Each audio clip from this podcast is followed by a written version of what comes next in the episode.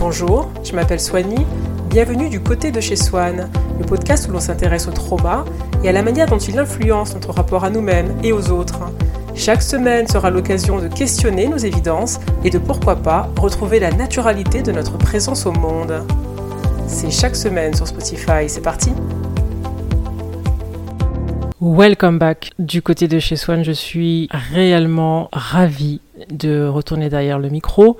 Il m'a manqué, euh, on a été séparés pendant quelques mois et il me tardait de reprendre le podcast. Surtout que 2023 a été l'année du podcast du côté de chez Swan. Euh, la rétrospective euh, Spotify est édifiante, plus 999% d'écoute dans 24 pays, des dizaines de milliers de personnes. Enfin, merci pour les partages, merci d'avoir parlé de, l'émission autour de vous.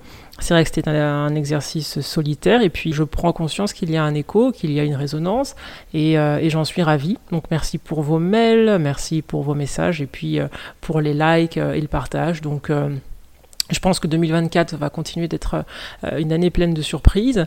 Donc euh, pour ce qui me concerne, j'ai quitté le territoire national et je vis désormais à l'autre bout du monde.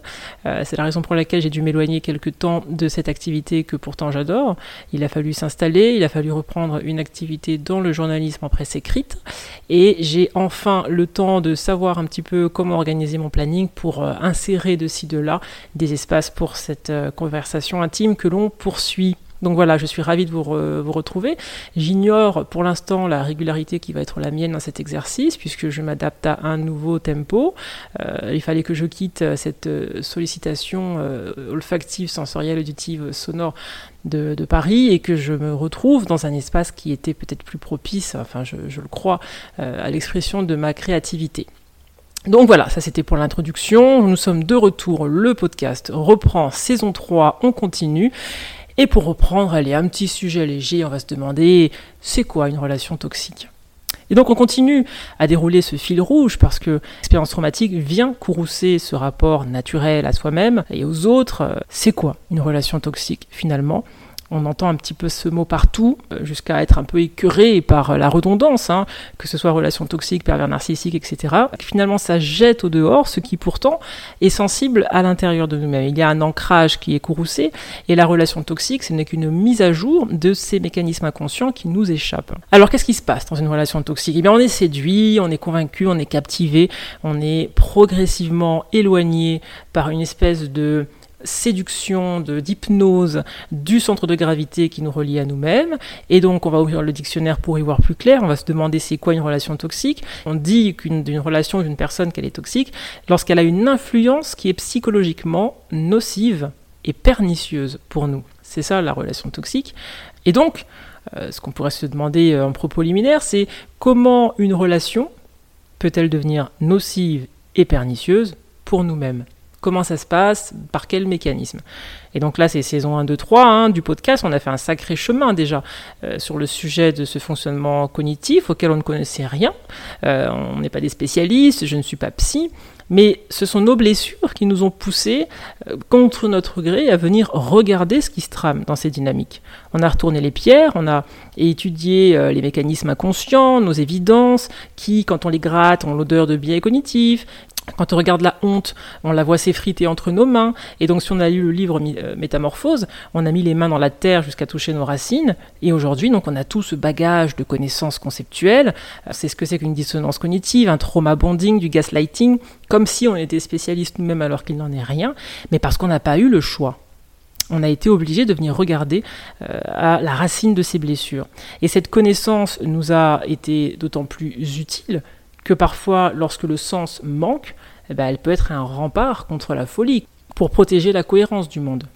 Donc il a fallu du sens, au silence, à l'indifférence parentale, à la façon gênée dont on habitait nos corps, cette intranquillité, c'est précisément ce que ce podcast adresse. Et donc je ne suis certainement pas euh, spécialiste, si ce n'est, comme dit ma psy, sur la qualité du regard que j'ai appris à porter sur mes propres blessures.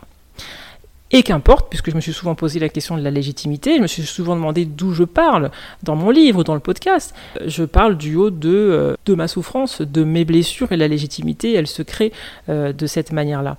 Et donc, on revient sur notre sujet qui est euh, qu'est-ce qu'une relation toxique? J'ai envie de, de l'arracher à la trivialité qui l'enrobe, à cause de la surenchère qui a été faite autour de ces sujets, parce qu'on a beau l'entendre tous les jours s'en lasser, s'en méfier, la trouver un peu euh, fourre-tout euh, ou expression valise. Mais la relation toxique, c'est ce qui se passe lorsqu'une personne va me malmener, me froisser, m'infliger euh, un coup symbolique et que je ne vais rien dire. Ou alors que je vais m'exprimer, mais que face à la levée de bouclier que je vais expérimenter, je vais finir par annihiler réduire, raffiner, rationaliser ce qui était au départ l'expression organique de ma souffrance.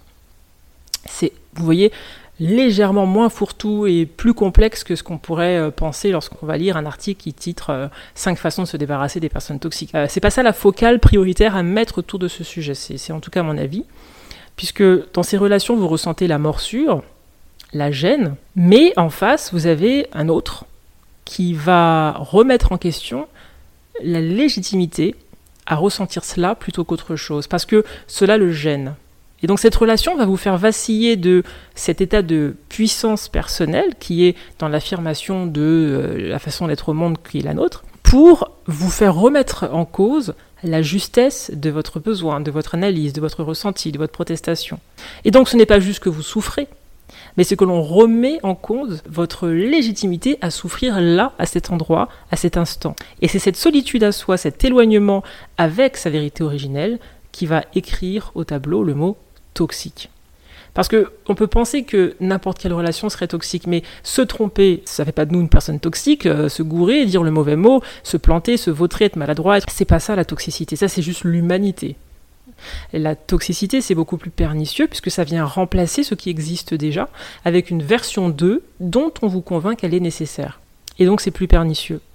Vous arrivez dans une relation, vous avez des valeurs, euh, des choses qui sont absolument essentielles pour votre équilibre psychique. Ça peut être euh, le respect, euh, la douceur, qu'on vous parle calmement, qu'on vous mette dans une espèce de sécurité affective. Et donc ça, c'est votre stabilité. Mais l'autre va vous dire oui, mais non. Alors ça me va lundi mais pas mardi, mercredi mais pas jeudi. Et puis dans telles circonstances, c'est même pas la peine. Donc là, on a perdu l'évidence, on a perdu le saut qui nous permet de dire c'est mon besoin. Et en face, on a quelqu'un qui va vous dire ce n'est pas vrai, ce n'est pas nécessaire, ce n'est pas utile, je n'ai rien fait de mal, c'est toi qui disjonctes, etc. Donc, ce qui se passe quand on vous dit ce que tu ressens n'est pas adéquat, n'est pas à sa place, n'est pas juste, etc., c'est que vous êtes toujours blessé mais par-dessus cette blessure, on vous a rajouté la honte, la culpabilité, et là, on vous a placé dans ce qu'on appelle une relation qui est toxique, qui est nocive sur le plan psychologique. Et donc ça n'a rien à voir avec l'imperfection, avec la maladresse, avec l'ignorance. Puisque nous sommes tous à un moment euh, qui conçoit, hein, imparfait, maladroit, ignorant, etc., hein, sans exception. Donc c'est pas ça. Euh, être toxique, c'est pas euh, être humain ça va plus loin que le simple défaut euh, humain euh, attendu. Puisque lorsque vous êtes dans une relation avec une personne qui n'est pas toxique et que vous lui dites tu m'as fait mal, en face, vous allez avoir un écho, des excuses, une empathie, une capacité à ressentir ce que vous avez ressenti et à essayer de corriger la trajectoire. Donc la personne va repousser les limites de son entendement pour laisser de la place à votre vérité. Et donc ce sont des relations flexibles, souples, où l'on négocie ensemble les contours de l'entente en même temps qu'on avance. Il n'y a pas de certitude dans laquelle on vous enferme, on ne vous dit pas ça c'est ce que tu peux être, dois être, à la possibilité d'être. Dans une relation saine, on écrit au crayon et l'autre est digne du début à la fin de cette danse. Donc la toxicité, c'est quand même c'est autre chose. Elle va plus loin que la simple maladresse. Non seulement on ne vous donnera pas ce qui peut assurer votre confort personnel, votre euh, dignité, votre cohérence cognitive, mais en plus on vous fera payer de l'avoir demandé, d'avoir osé émettre autre chose que ce qui est devant vous. Donc c'est vraiment le côté euh, je fais ce que je veux, tu n'as pas à me contraindre, tu dois me laisser faire, te faire ce que j'ai envie de te faire. Et sinon je vais te convaincre que de toute manière euh, tu as tort de vouloir cette sécurité. Donc pourquoi on reste dans ces liens qui sont dits toxiques? Pourquoi quand quelqu'un présente des red flags, eh bien on n'est pas tout de suite fin à la relation? Vous voulez le respect, euh, la personne ne souhaite pas vous le donner, pourquoi vous restez? Et donc là, pour y répondre, si vous avez suivi les saisons 1, 2 et 3, eh bien vous savez que l'irrespect, la négligence, la maltraitance, c'est parfois la voie neuronale la plus travaillée, la plus développée, la plus musclée. Et donc, euh, c'est ce qui est familier et sécure pour le cerveau. Et donc, vous ne restez pas parce qu'il vous aime, mais parce que l'amour sans respect n'allume plus d'alarme en vous. Ça a été un chemin qui a été suffisamment emprunté, ça devient un sentier battu, tristement. Pourtant, l'amour sans respect, c'est une impossibilité fondamentale sur un plan logique. Par exemple, si vous êtes un amoureux des chats, vous prenez soin de votre, euh, votre bête, euh, votre animal, donc euh, vous le caressez, vous le nourrissez, vous imagineriez pas traiter votre chat comme vous pouvez imaginer qu'un ancien compagnon, une ancienne partenaire ait pu vous traiter par le passé. C'est-à-dire, vous n'allez pas lui faire du silent treatment, vous n'allez pas l'assoiffer, vous n'allez pas le laisser des heures sans manger alors que vous savez qu'il a des besoins. S'il vous dit qu'il a faim, vous n'allez pas lui dire, bah non, je ne devrais pas avoir faim, j'ai décidé que tu auras faim demain. Enfin, ça n'a aucun sens sur le plan logique de placer cet animal auquel vous tenez euh, dans cette situation et puis d'adopter un comportement qui ne serait pas un comportement de douceur, de respect, etc. Et donc euh, avec les humains, c'est exactement la même chose. Vous ne pouvez pas prétendre aimer et affamer euh, sur le plan affectif, blesser, menacer, mettre en danger. Enfin, c'est sur le plan logique, il n'y a juste pas de correspondance en fait. Et donc vous savez que vous aimez votre animal de compagnie par rapport à l'attention, la qualité de l'attention que vous lui portez, le respect. Donc il y a cette euh, tendance à rationaliser un comportement abusif. On sait au fond de nous qu'il y a un souci, mais on le rationalise. Et cette façon de rationaliser est donc quelque chose qui sent l'enfance. On a perdu la naturalité du rapport au monde, on a perdu la naturalité du rapport à l'amour. Et lorsqu'on voit des obstacles qui se mettent par-dessus l'amour, donc supporter l'abus, supporter la maltraitance, eh bien il n'y a plus rien qui s'allume, il n'y a plus d'alarme parce qu'elles ont été suffisamment domestiquées, euh, ces réactions euh, naturelles qui devraient nous pousser à la rébellion. Et donc c'est cette habitude enfantine qui nous fait croire que l'amour et la violence, le couple, tout ça, ça va de pair, qu'il faut dans le couple accepter une forme de violence par défaut, que ça fait partie du deal et qu'on est un peu responsable et que c'est un peu de notre faute et que l'autre a un peu raison quand même. Donc on est choqué dans notre société de constater que des couples se séparent. À chaque fois qu'il y a un couple qu'on a connu dans l'espace public pendant des décennies et qu'on a vu comme une entité, à chaque fois qu'ils se séparent, on a toujours un petit hic, un petit, une petite tristesse. Et pour ma part, c'est plutôt lorsque les gens restent que je suis interloqué. Lorsqu'ils restent malgré ce qu'ils vous décrivent. Et donc on est dans cette recherche de fusion, hein. alors on essaye tout dans la société, drogue, l'alcool, la dissociation, le sexe, le couple, comme si on avait le souvenir d'une forme de béatitude originelle dans laquelle on baignait, et qu'on essayait de revenir une relation après l'autre à cet état d'ataraxie, d'absence de trouble. Et moi je me dis, mais si l'une des pistes de cette reconstitution de ce bonheur, ce n'était pas d'être en couple, mais de rester digne tout le temps, que l'on soit en couple ou pas. Et si cette dignité n'était pas finalement le curseur à travers lequel on pouvait se repérer, évoluer dans notre cheminement personnel. La dignité comme curseur, la dignité comme curseur, non pas la présence du corps chaud de l'autre à mes côtés, mais est-ce que lorsqu'il demeure à mes côtés, il le fait en conservant intactes les conditions de ma dignité? Rester digne, c'est rester unifié, c'est rester euh, euh, en correspondance avec soi-même, avec ses réels besoins, et non pas se retrouver fragmenté euh, avec d'une part l'idée que je me fais de moi-même, et puis ce que j'accepte de tolérer pour ne pas être seul, ou parce que je pense que c'est le prix à payer pour être avec la personne aimée entre guillemets. Et donc je suis à la fois déserté dans cette configuration, mais je m'auto-déserte également. Et là, on est dans le cœur nucléaire de la solitude, même si on pense l'avoir solutionné. Et en effet, la société ne met pas tout ça en avant, le respect de soi, la dignité. C'est pas des choses qu'on entend euh, dans la vie quotidienne. Et pourtant, c'est ce qui va venir provoquer cette nocivité psychologique dont on parle dans les relations toxiques. Et lorsque des fois on a des sursauts dans ces relations et qu'on veut réagir et partir, bien souvent, qu'est-ce qui se passe? Eh bien, les autres s'en mêlent. Les parents, les amis, qui vont vous dire que votre focale n'est pas la bonne, euh, que vous devriez rester parce que vous avez acheté une maison ensemble, que vous avez déjà fait tout ce chemin. Enfin bref, ils vont vous donner des excuses de leur point de vue pour expliquer pourquoi euh, vous devriez rester. Il est pas si mal, elle est pas si mal, il a quand même fait ça, etc. Et donc, c'est des voix qui vont venir se superposer à la seule qui importe, qui est la vôtre votre inconfort, votre dissonance, votre enfant intérieur, tout cela se retrouve volatilisé pour rentrer dans une forme de conformisme. On vit dans une société qui vous dit que si tu n'es pas en couple, quelque chose ne va pas chez toi. Et j'aimerais que cette société se dise plus souvent, lorsque tu es en couple, parfois quelque chose ne va plus dans ta façon de fonctionner. On a parlé de respect, on a parlé de valeur de loyauté, on peut parler de tendresse, etc. Mais si euh, vous avez une valeur ultime, ça peut être la douceur, la tendresse, et que cette valeur n'est pas honorée dans une relation, qui est aux commandes de cette relation? On a un enfant intérieur qui est programmé en mode bug, en repeat, et donc qui pense qu'il n'a que ça à revivre, le bis repetita du malheur parental. Mais vous savez que vous avez brisé la boucle infernale quand votre relation va présenter autre chose que ces sentiments dominants d'abandon, euh, de renoncement, de violence, de devoir s'écraser, de devoir s'étirer euh, à l'infini pour que l'autre puisse demeurer à mes côtés en m'imposant une forme de souffrance. Et ce qui peut y avoir de, frustrant dans la, dans la guérison, c'est que elle n'est pas linéaire. On va pas de A à Z, on va de A à B, de B à A, on revient à A, on repart à C. Des fois, on retourne à des cases qu'on pensait avoir à jamais laissées derrière nous. Et donc, c'est ce côté circulaire de la guérison hein, qui peut être extrêmement frustrant.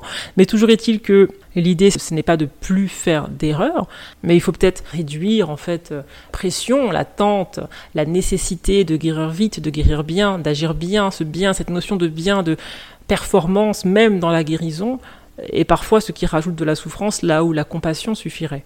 Le problème, c'est que quand on a été élevé par un parent qui nous a vu mettre quelque chose au tableau, euh, une pensée, un ressenti, une émotion, une peur, et l'a effacé aussitôt, c'est que désormais, quand on pense autre chose que ce que le collectif pense, ou le partenaire, la partenaire, lorsqu'il va remettre en doute la légitimité de penser ce que l'on pense, il va y avoir cette habitude, cette fluidité avec la notion de remise en question. Et donc, si on est mal à l'aise avec un traitement, un comportement et des mots, on va se dire je ne devrais pas être mal à l'aise avec cela.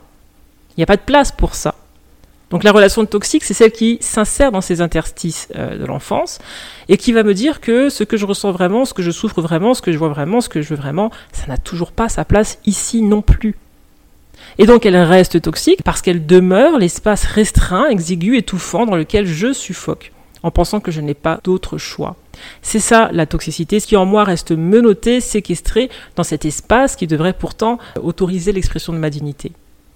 Et donc c'est une relation dans laquelle je ne m'autorise pas encore à être digne, c'est-à-dire à être moi, tout le moi, pas ce que l'autre permet, pas ce que l'autre juge digne et adéquat. La relation saine, c'est celle où c'est moi qui existe moi tel que je suis, pas le moi ratifié, pas le moi modifié, pas le moi qui va mettre un masque par-dessus le ressenti.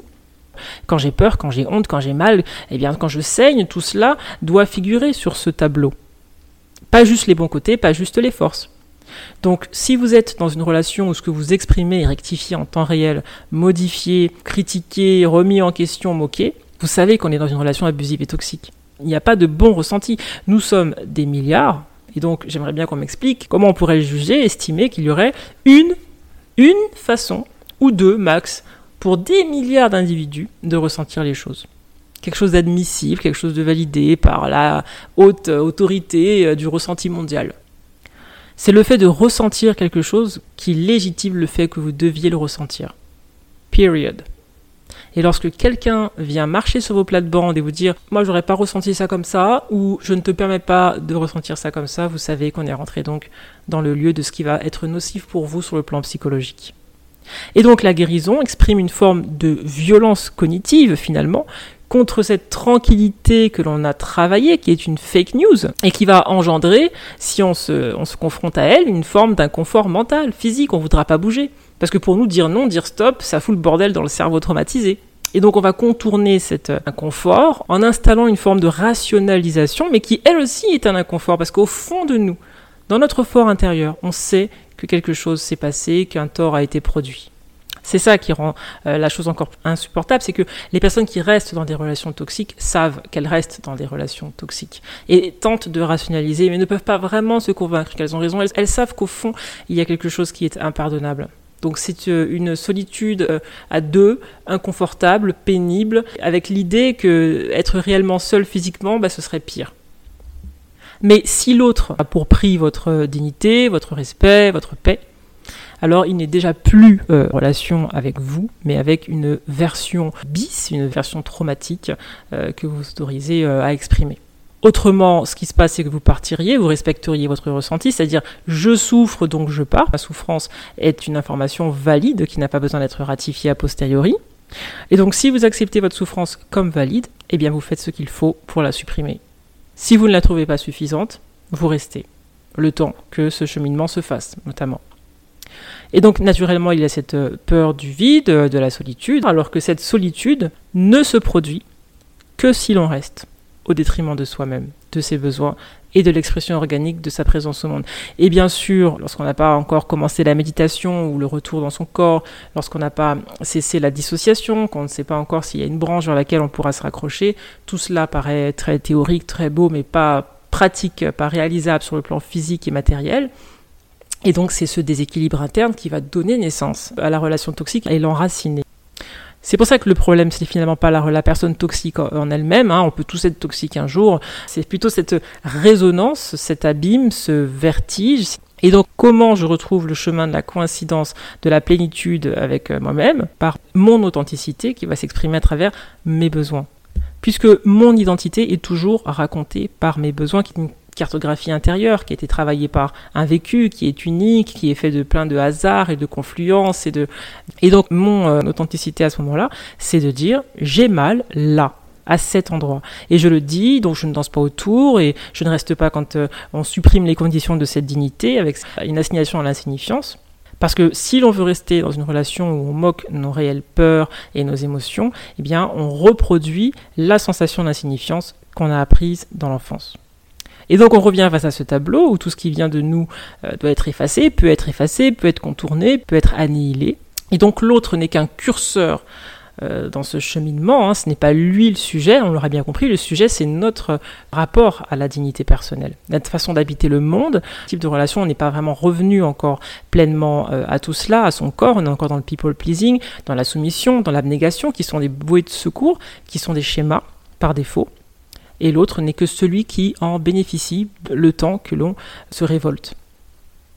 Et donc on en revient à la nécessité de se regarder, d'aller en thérapie ou de lire des livres, d'écouter des podcasts, de guérir de la façon qui nous convient, mais qui compte, c'est ce que nous dit la relation toxique, c'est l'information qu'elle nous donne. Et je trouve que la focale qui est placée sur euh, le PN, euh, la personne toxique, etc., n'est pas forcément la plus pertinente, puisque ce que cette relation me montre, surtout, c'est que je ne m'appartiens pas tout à fait encore. Et l'autre donc va me dire, je te donne 10 minutes de bonheur contre 45 heures euh, derrière de détresse, et moi je vais me dire, bah, c'est un bon deal, c'est ok.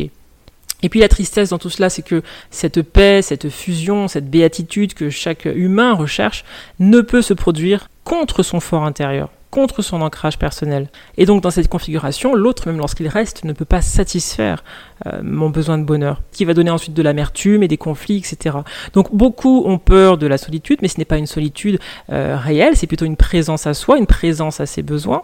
Même si je suis donc en compagnie de l'autre, si mes besoins ne sont ni reconnus, ni légitimés, ni honorés, je suis euh, dans une forme d'absence, une absence à soi. Et donc évidemment, c'est très dur de résister à tous ces mécanismes inconscients qui, montent, qui remontent à, l'enfance. Hein. C'est là l'importance des, thérapeutes et, des psys, de toutes ces personnes qui vont venir éclairer un pan de mon fonctionnement cérébral qui m'est euh, inconnu, puisque je ne l'ai pas visité, ma, ma, trajectoire personnelle ne m'a pas mené à cette adresse. Et donc si je dois trouver le bonheur avec l'autre, cela ne pourra jamais se faire au détriment de ma propre dignité. Et cette dignité, donc je suis la seule personne à, la remarquer, à l'honorer, à l'évaluer, à la connaître, à la reconnaître. À chaque fois que je dis non parce que telle chose, tel comportement, telle relation n'est pas pour moi. Même si l'autre euh, est présent et me veut, eh bien il me veut sans ma dignité, sans mes besoins, sans ma référence à moi-même, et donc il ne me veut pas, il veut son désir à travers l'aliénation de mes besoins réels. S'il me voulait moi, il me laisserait passer et il laisserait passer ce qui vient avec moi. Il voudrait que je reste présente à moi-même pour pouvoir me regarder et m'aimer euh, en tant que j'existe dans ce monde. Et donc parfois, cet éloge de la tristesse, de la solitude, du temps calme, eh bien c'est une invitation à la plénitude qui va repousser cette euh, aliénation vis-à-vis de la solitude à deux, puisque la relation toxique est une rencontre de deux solitudes qui s'entrechoquent qui s'entrechoquent de plus en plus parce que euh, plus je reste, plus je creuse le vide et plus je lui en veux. Je pense que ce temps calme, cette solitude confrontée, affrontée, est l'occasion de faire un travail d'introspection pour que sur ce tableau, je puisse arrêter d'effacer ce que je ressens, ce, ce dont j'ai besoin, et ce qui a du sens parfois que pour moi-même. Et donc je laisse un espace à la rencontre avec une autre personne qui pourra ajouter des choses au tableau, mettre de la nuance, renforcer des choses, produire de l'amour en me regardant sans me demander de me dissimuler. Et donc ça peut prendre du temps ou pas, mais au moins ce temps, on le passe présent dans son corps. Et pendant que on est dans cette période de transition, eh bien plein de choses euh, peuvent nous arriver, des choses extraordinaires en parallèle, que ce soit des rencontres, que ce soit des, euh, des ampoules qui s'allument sur le plan personnel. Et donc pour finir, je voudrais dire que la relation saine, c'est qui se fait réellement avec moi, qui se module euh, avec moi pour répondre à mes besoins, répondre à mon souffle, répondre à ma pulsation, qui me suit, qui m'enveloppe, qui me reconnaît, qui me légitime et qui me célèbre avec ma nuit et ma lumière. Bon, eh ben je sais pas pour vous, mais je trouve que ça ressemble quand même vachement à une fin d'épisode de podcast, donc on va profiter de cette chute pour se dire au revoir et espérer se retrouver très bientôt au même endroit du côté de chez Swan.